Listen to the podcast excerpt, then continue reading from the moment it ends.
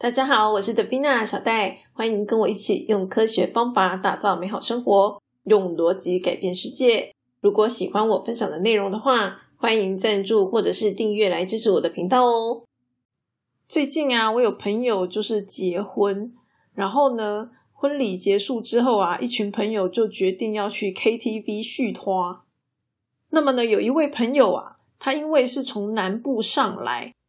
所以呢，有其他朋友啊，就是拿酒给他喝，哈，催促他喝酒这样子。那么呢，他们当然就是有谈论一些事情啦。然后喝到最后啊，这位朋友他就是哭了，好，他就在这个 KTV 喝酒，喝到有一点懵，然后就哭了这样子。那那个时候呢，大家就讲说啊，你真的是压抑太久啦。既然你都已经哭了，那就尽情哭吧，这没有什么。那么那位哭的朋友啊，他就说。啊，我不喜欢失控啊！我觉得这样子的感觉非常的不好。我老公当时呢就反问他说：“哎，为什么失控不好？就是失控有什么关系吗？会有什么后果吗？”因为其实呢，在场的这些朋友啊，大家都已经就是认识十几年了，然后都已经非常熟了，所以呢，基本上就没有任何人会去介意他哭的这件事情。而且呢，事实上，大家反而会很高兴看到他哭。好，我们这种高兴呢，并不是说要笑他，说哈，你看看你这样子，不是这样子的，而是说我们会很高兴他可能过去压抑了一些情绪，然后呢，这个情绪呢，在这边可以获得一些释放，所以大家是很高兴的。那我那时候就跟他讲啊，你现在在的这个环境啊，是非常的安全的，好，身边都是你认识的朋友，基本上没有任何人会去介意。你哭的这件事情，所以呢，在这种情况之下，你偶尔放任自己失控，有什么关系呢？那么，所以呢，我今天就是想要来跟大家聊聊安全这件事情。我相信呢，很多听众都知道马斯洛的需求理论。那么，在这个需求理论当中啊，他就描述说，最基本的需求呢，就是生理需求，也就是说，我们要能够先活着。好，比如说像吃饭，这就是一个生理需求嘛。呼吸也是一个生理需求，就是我们本能的会去满足我们的这个生理上的需求。那么在满足了生理需求之后呢，其实人们就会追求第二个，也就是安全上的需求。那么不管是生理需求也好，或者是安全上的需求也好，这两个需求比较特别，因为它算是我们这个天生的。或者你说这个是动物本能所产生的这个需求，所以呢，这两个需求对我们人类来说也是非常重要的，因为我们人也是动物嘛，所以基本上呢，我们也会很本能的去追求这两种东西。所以为什么会有很多人喜欢追求安稳的工作？好，因为某种程度呢，安稳所带给我们的那个感觉啊，跟安全是有一点相像的。或者呢，我们今天希望我们的环境是可以掌握的，好，因为呢，我们可以掌握自己环境的时候啊，我们相对来说就比较会有安全感。所以呢，这几个整体来说啊，我们会想要追求这些东西，都是出自于本能。那有些人可能会说，哎，没有啊，像那个野外求生那个贝尔，对不对？这个野外求生专家啊，他们好像没有追求安全呐。可是事实上并不是这样看的。好，基本上呢，这些人他们会去做这样的一个行为，是因为他们对自己的技能，好，野外求生的技能有自信嘛？有自信的情况呢，对他来讲就是一个可掌握的。好，然后呢，他在这个可掌握的基础之下呢，去试着挑战他没有办法掌握的一部分。就算这个所谓的可掌握这件事情呢，是自以为的。好，比如说像我。我完全不会任何野外求生的技能，但是呢，我自以为自己很厉害，然后呢，我就尝试着要去做野外求生这件事情。好，这样其实也是 OK。为什么呢？因为自以为嘛，就是我有这样的自信嘛，所以至少对我的认知来说，我是有这样的把握的。好，我认为它是安稳的，所以我才敢去嘛。就是今天你就知道说，哦，火山很危险，那你还会去跳火山吗？不可能嘛。你一定是觉得火山很安全，你才会去跳火山呐。好，所以呢，今天我们会决定去挑战一个事物的时候，跟我们对于这个事物的认知，是我们主观的认知，好，它不一定是个事实。我们会决定去挑战它，跟我们主观认知是有非常大的一个关系的。所以说，如果今天是在一个不安全的环境、不安稳的环境，或者是不可掌握的一个环境，虽然说这个字面上不太一样，意义上也不太一样，可是呢，对我们的感性其实是类似的。好，就是那个这个状态所带给我们的感觉是类似的。简单来说，就是会让我们觉得不舒服。所以呢，今天这位朋友哭了啊，我们其他人会觉得开心的原因，是因为除了酒精的催化之外啊，我相信他也是认为这样的一个环境是安全的。好，虽然他理性上可能不见得愿意承认，可是呢，他的感受是很真实的，他觉得安全，所以他才能够去安心的把自己的情绪做一个释放。那其实，当我们的情绪能够释放，虽然不一定是全部啦，哈，就算部分也好，只要能够释放一些情绪的话，都对于我们的这个情绪的平稳是会有比较大的一个帮助的。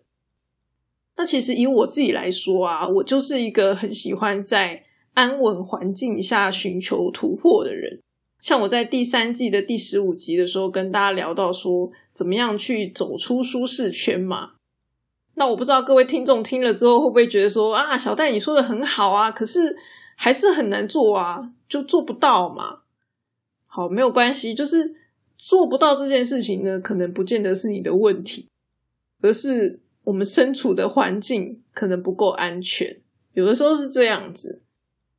那么关于环境安全的部分呢，我等一下会再跟大家聊。就是说，如果今天这个环境不够安全、不够安稳的时候，其实我们人会很难有这个心思去做突破这件事情，或者是说，当我们在做的过程中呢，会觉得很辛苦。只有一种情况是例外的，就是说呢，当这个突破是可以解决我这个不安全的时候，那么这个不安全这件事情呢，就会反而变成是一个动力。好，比如说呢，像我们在古代的时候是很危险的嘛，到处都有强盗啊、杀人等等。所以呢，以前古时候的人会做什么？会去练剑啊、练武啊等等之类的。那我们以前就会听到一些故事嘛，可能有一些人呢从来不练武的，可是为了生存，好为了安全，所以呢他们就会去练武。这其实就是一种把我们原本觉得不安全、好不舒服的这样的一个感觉，变成我们这个行动力。哈，因为呢我们为了生存、为了安全，所以我们产生的行动力去做这件事情。那么这些人为什么要练武练剑呢？当然就是为了要保护自己嘛。好，所以呢，它是一种理性上的目标啊。我想要保护自己，我这个不安全的感觉，我想要消除不安全的这个感觉，跟我理性上想要保护自己这样的一个目标，它的方向是一致的。在这种情况之下，我就会产生动力。可是呢，假设今天方向不一样，就是呢，我们身体的本能、感性的部分，我想要的是安全感。可是呢，我理性想要走的方向可能是，比如说我想要成为一个很棒的人，我想要赚很多钱之类的。好，就是它可能不是那么可以直接跟安全感画上等号的时候，方向不一致，这个时候你理性上想要做的事情就会变得很辛苦，所以就会变成是我刚刚讲的，就是我现在假设身处一个不安全的环境，那么呢，我的身体本能就会去。想要让自己变得安全，可是呢，我的理性上却说：“哎，不行，我要成为很棒的人，所以呢，我要这个努力进修，好努力学习啊。”可是对你的感性上来说，这并没有办法达成你的这个变安全这件事情啊。好，对你的感性上来说是如此。那所以在这种情况之下，我们这个理性想要做的事情，它的驱动力就会下降，因为它没有感性来帮他。那我再举一个例子。就是说呢，有一些人呢，他们寻找另一半的目的啊，是为了要这个希望另一半提供给他安全感。好像我之前有跟大家分享过，说，诶，我的老公他是一个很没有安全感的人。好，所以呢，也许他就会想要在另一半，也就是我身上呢，寻求安全感，类似像这样。但是不是每一个人都这样。那么，当他觉得他所身处的这个环境啊不够安全。而找到另一半呢，可以帮助他变得更安全的时候呢，这种时候啊，我们就会更有动力想要去寻找另一半。当然，实际上你找到另一半能不能提供安全感是另外一回事啦。好，我想的是我们这个内心驱动力，那所以就是我们主观认定的一个想法嘛。那有趣的一件事情就是说，像我有个朋友啊，他就是真心完全不想找对象，因为我觉得他的状况其实也很单纯，就是他现在所处的环境，他的家里就是非常的安全呐。他在一个非常安全的环境，然后呢，因为现在资讯发达嘛，所以呢，他就可以看到很多，就是比如说别人交往的一些状况啊，所以他理性上知道说，诶，我今天找了一个对象，并不一定比较安全，而且呢，对他而言，他也从来没有就是跟别人交往过，交往对他来讲是一种突破，是一种困难的事情，是他从来没有尝试过的事情。那既然我现在的环境就已经很安全了，然后呢？找另一半又不一定会变得比较安全，搞不好还比较危险。那我为什么要去做这件事情呢？所以呢，对我某一位朋友来说，他就是真的完完全全一点都不想找对象。那其实现在也有一些就是研究报告指出，像这样的人就是越来越多嘛。主要就是因为我们的社会环境其实还是算是蛮安全的哈，至少什么治安方面都比以前二十年前好很多了。所以说呢，对这些人来讲，安全就已经不是一个威胁了。那有些人可能就会问说：“可是，在马斯洛需求理论里面，第三层就是爱与归属啊。”那我只能说的就是，马斯洛的需求理论并不是每一个都是我们一定必要的，就是必要拿到的项目啊。比如说像自我实现，有些人他就没有要自我实现啊。所以说，除了我刚刚跟大家提到的底层两个。好，生存跟安全，这个几乎是等于是动物本能这样的一个需求之外，其他的东西其实也许并不是那么的必要。对有些人来说，可能他并不在乎这件事情。那而且呢，说句老实话，现在已经慢慢朝向一个社群凝聚的一个社会了。像我们那群朋友，也算是一个社群。好小小的社群，二十几个人，然后大家认识十几年了。那你说这个地方能不能提供他归属感？我相信在某种程度上也是可以的。所以呢，如果对这些人来说，第三层的爱与归属没有那么重要，就是他需要的量没有那么大的时候，他可以从别的地方去取得部分的归属感，也许那对他来讲就够了。所以呢，我想要跟大家分享，就是说。追求安全这件事情对人来说是一个非常大的驱动力。像以我自己来说，我就觉得我是一个求生意志很强的人。好，因为我以前就是经验不是太好嘛。那我今天之所以会很努力的不断的学习，然后不断的做各式各样的事情，就是为了未来啊。就是我现在觉得很安稳，好，很安全。但是呢，我并不能保证说我未来一定是很安稳、很安全的。好，所以呢，我现在就会一直不断的努力，把我现在的余裕呢投资在未来身上。好，我是这样的一个观念啦。像我在五年前呢，感受到这个资讯爆炸的这个感觉，好，然后呢，开始各式各样 AI 崛起的那个时候，我其实是很戒慎恐惧的。所以呢，我就一直不断的去学习，不断的想办法。掌握自己的优势，发挥自己的优势等等，各式各样，一直到后来，应该差不多两年之后吧，就是我差不多开始做 podcast 的时候，其实我那个时候就已经没有那么的害怕这件事情了。至少呢，到现在我已经不认为 AI 是有办法取代我了。好，大概是这个样子。那我会一直不断的努力学习，不断的去驱动自己做各式各样的事情。就是为了未来的安全啊，所以呢，我们现在能做的话，就尽量多做一点。那不过当然，每个人的状态不同啦。呃，我会建议大家就是要多注意自己的状态吧。比如说像这个，我都会在通勤的时候啊听 podcast。那如果呢，我今天上班太累的时候，其实我就一点都不想听这种自我成长的 podcast。所以呢，如果大家不想听小戴的 podcast，也是没有问题的。就是不用觉得很罪恶感什么之类的，因为你之所以不想听，可能就是你状态不好。说句老实话，我状态不好的时候，我也不想听什么学习的，我就听比较轻松的东西。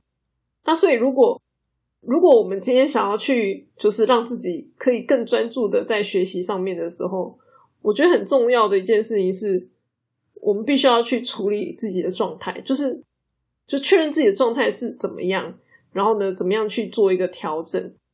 比如说，像我常常在我节目上讲嘛，我就努力多睡觉，因为呢，对我来说，睡觉睡饱，精神好，我才能够更专注在我的工作上啊、学习上各方面。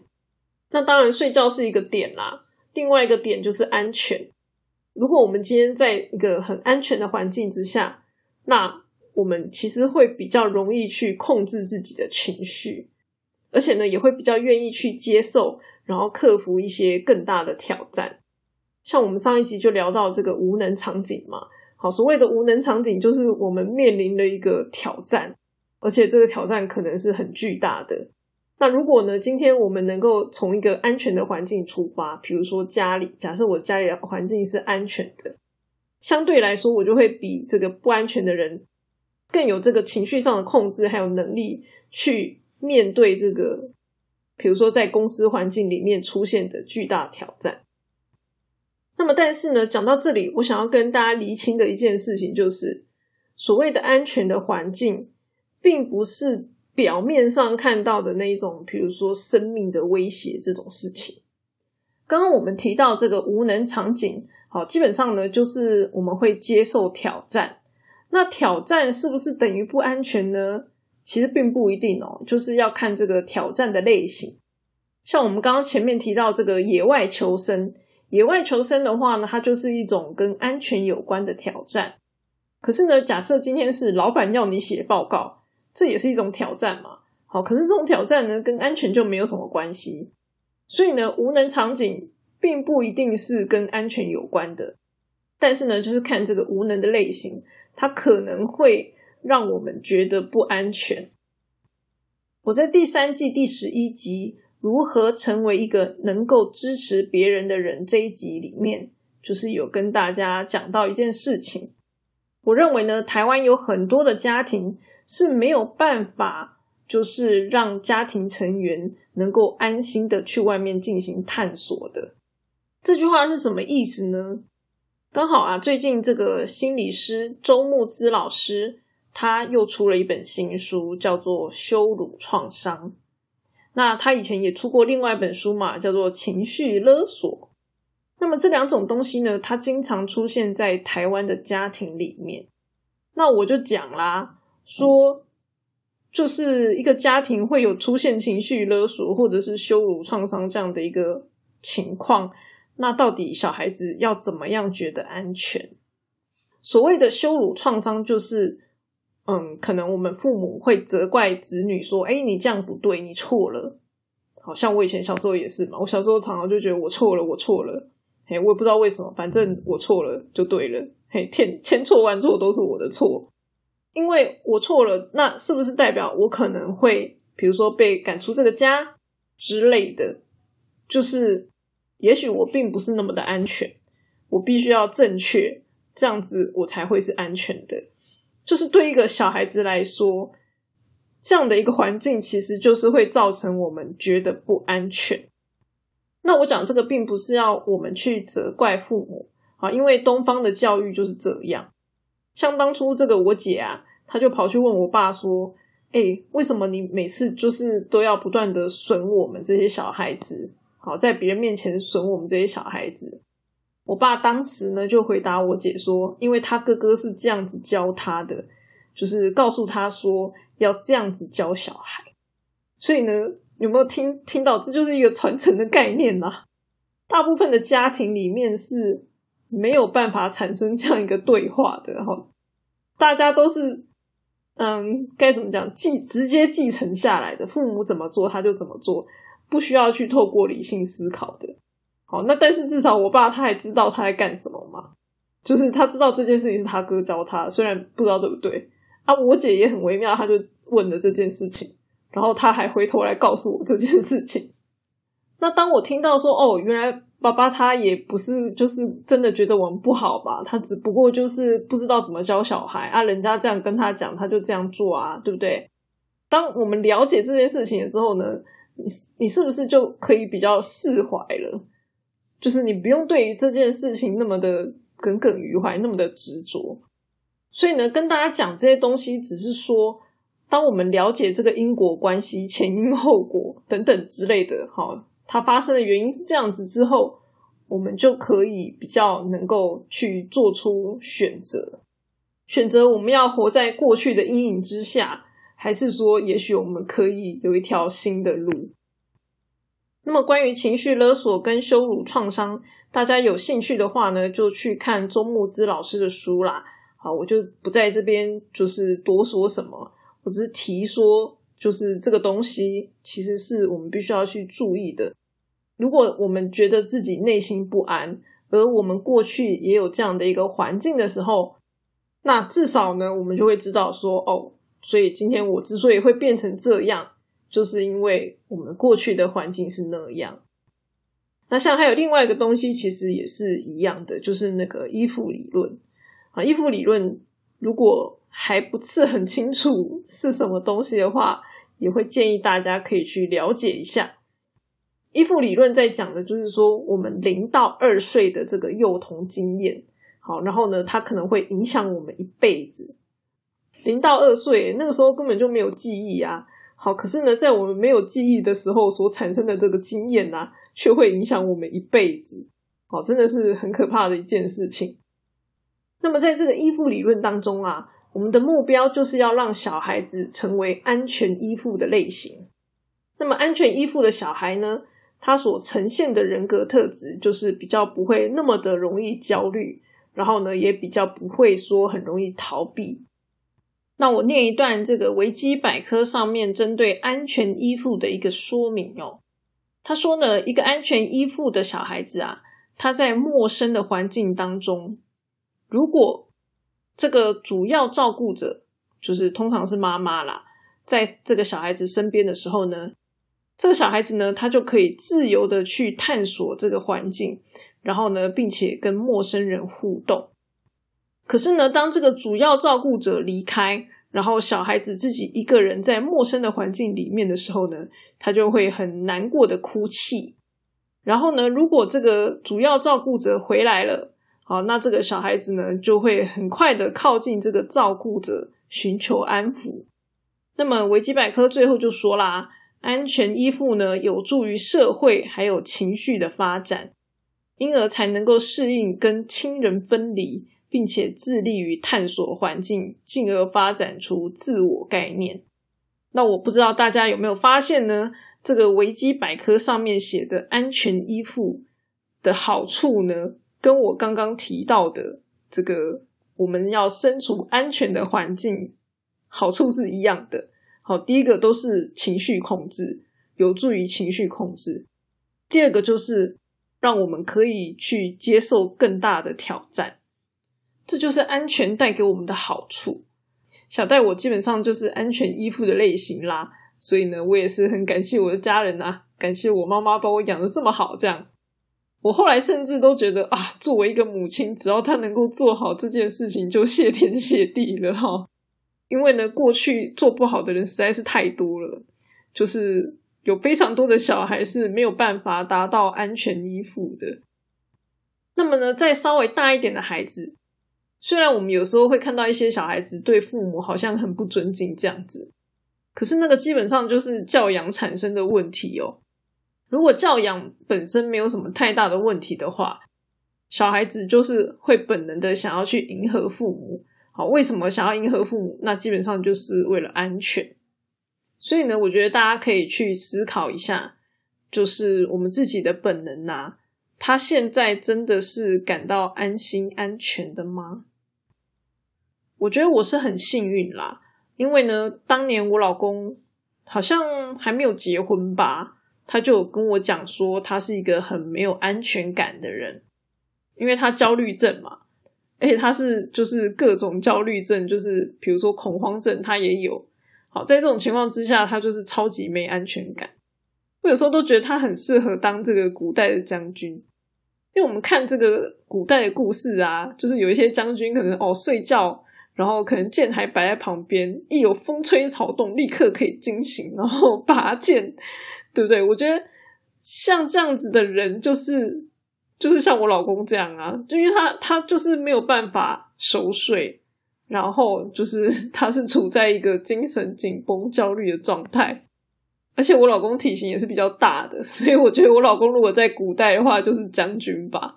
好，可是呢，在现代就完全没屁用，因为现在就非常的安全。好，现在环境非常安全，所以就没没没用。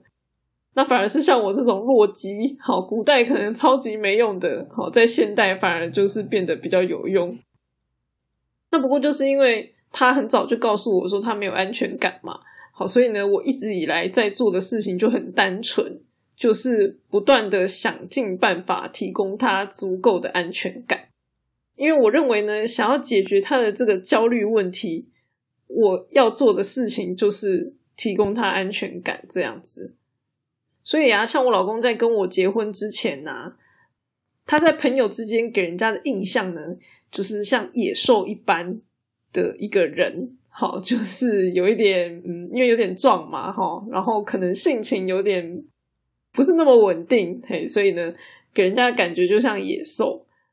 可是呢，到现在几乎可以说是完全驯化了吧？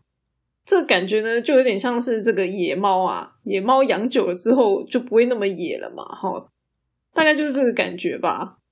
那我老公就是因为他自我探索做的很足够嘛，哈，所以他知道说，哦，自己是缺乏安全感的，就是至少他能够找到这个问题的根源。那找到问题根源之后呢，我们才有办法对症下药，去想办法做出一些行动来解决嘛。所以呢，我今天的分享就是想要提供给大家一个参考。有一些人的问题是这样，我们自己有没有类似的问题必须要被处理？如果你觉得自己不是那么好，不够理想的话，在那之前，也许可以先想想。我们的环境有没有什么可以改善的空间？所谓的改善，不是金钱物质上面的改善，而是呢，我们心理上对于安全这件事情，到底是不是有被满足的？提供给大家参考啦。最后呢，我想要回复一位听众的留言哦，有一位潜水者留言说。请问有机会聊到饮食失调的应对方式吗？关于这个问题呀，说真的，我衷心的建议你，就是寻求专业，好去看医生。因为有些事情呢，并不是说听听 podcast 就可以解决的。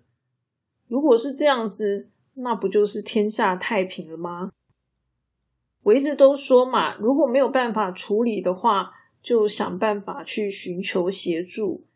而且呢，就是状况比较严重，那我们当然就是要找专业的协助啊。像我老公有焦虑症嘛，所以呢，我在好几年前就叫我老公啊去上这种冥想相关的课程，好练习呼吸呀等等的。但是呢，他就觉得那个对他来讲没用。他基本上就是心理系的嘛，他很清楚那些东西是什么。可是我就觉得，那你没有去上过课，你怎么知道没用呢？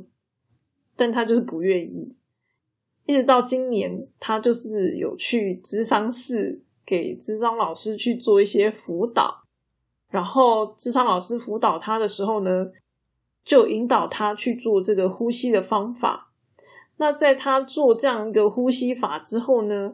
本来他的焦虑点数啊，大概可能五百多点，做完呼吸法呢，就降到两百多点。所以你说有没有效？当然有效啊。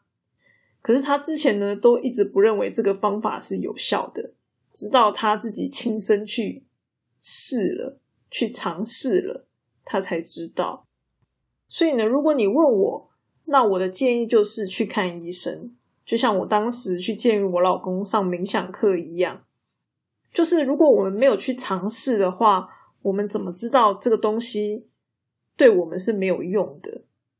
那我当时为什么会给他这样的建议呢？就是因为从理论上来说，好，理论上来说，它应该是有用的嘛。既然理论上是这样，为什么不去试试看呢？就是理论上，我们生病了吃药就是有用，那为什么不吃吃看呢？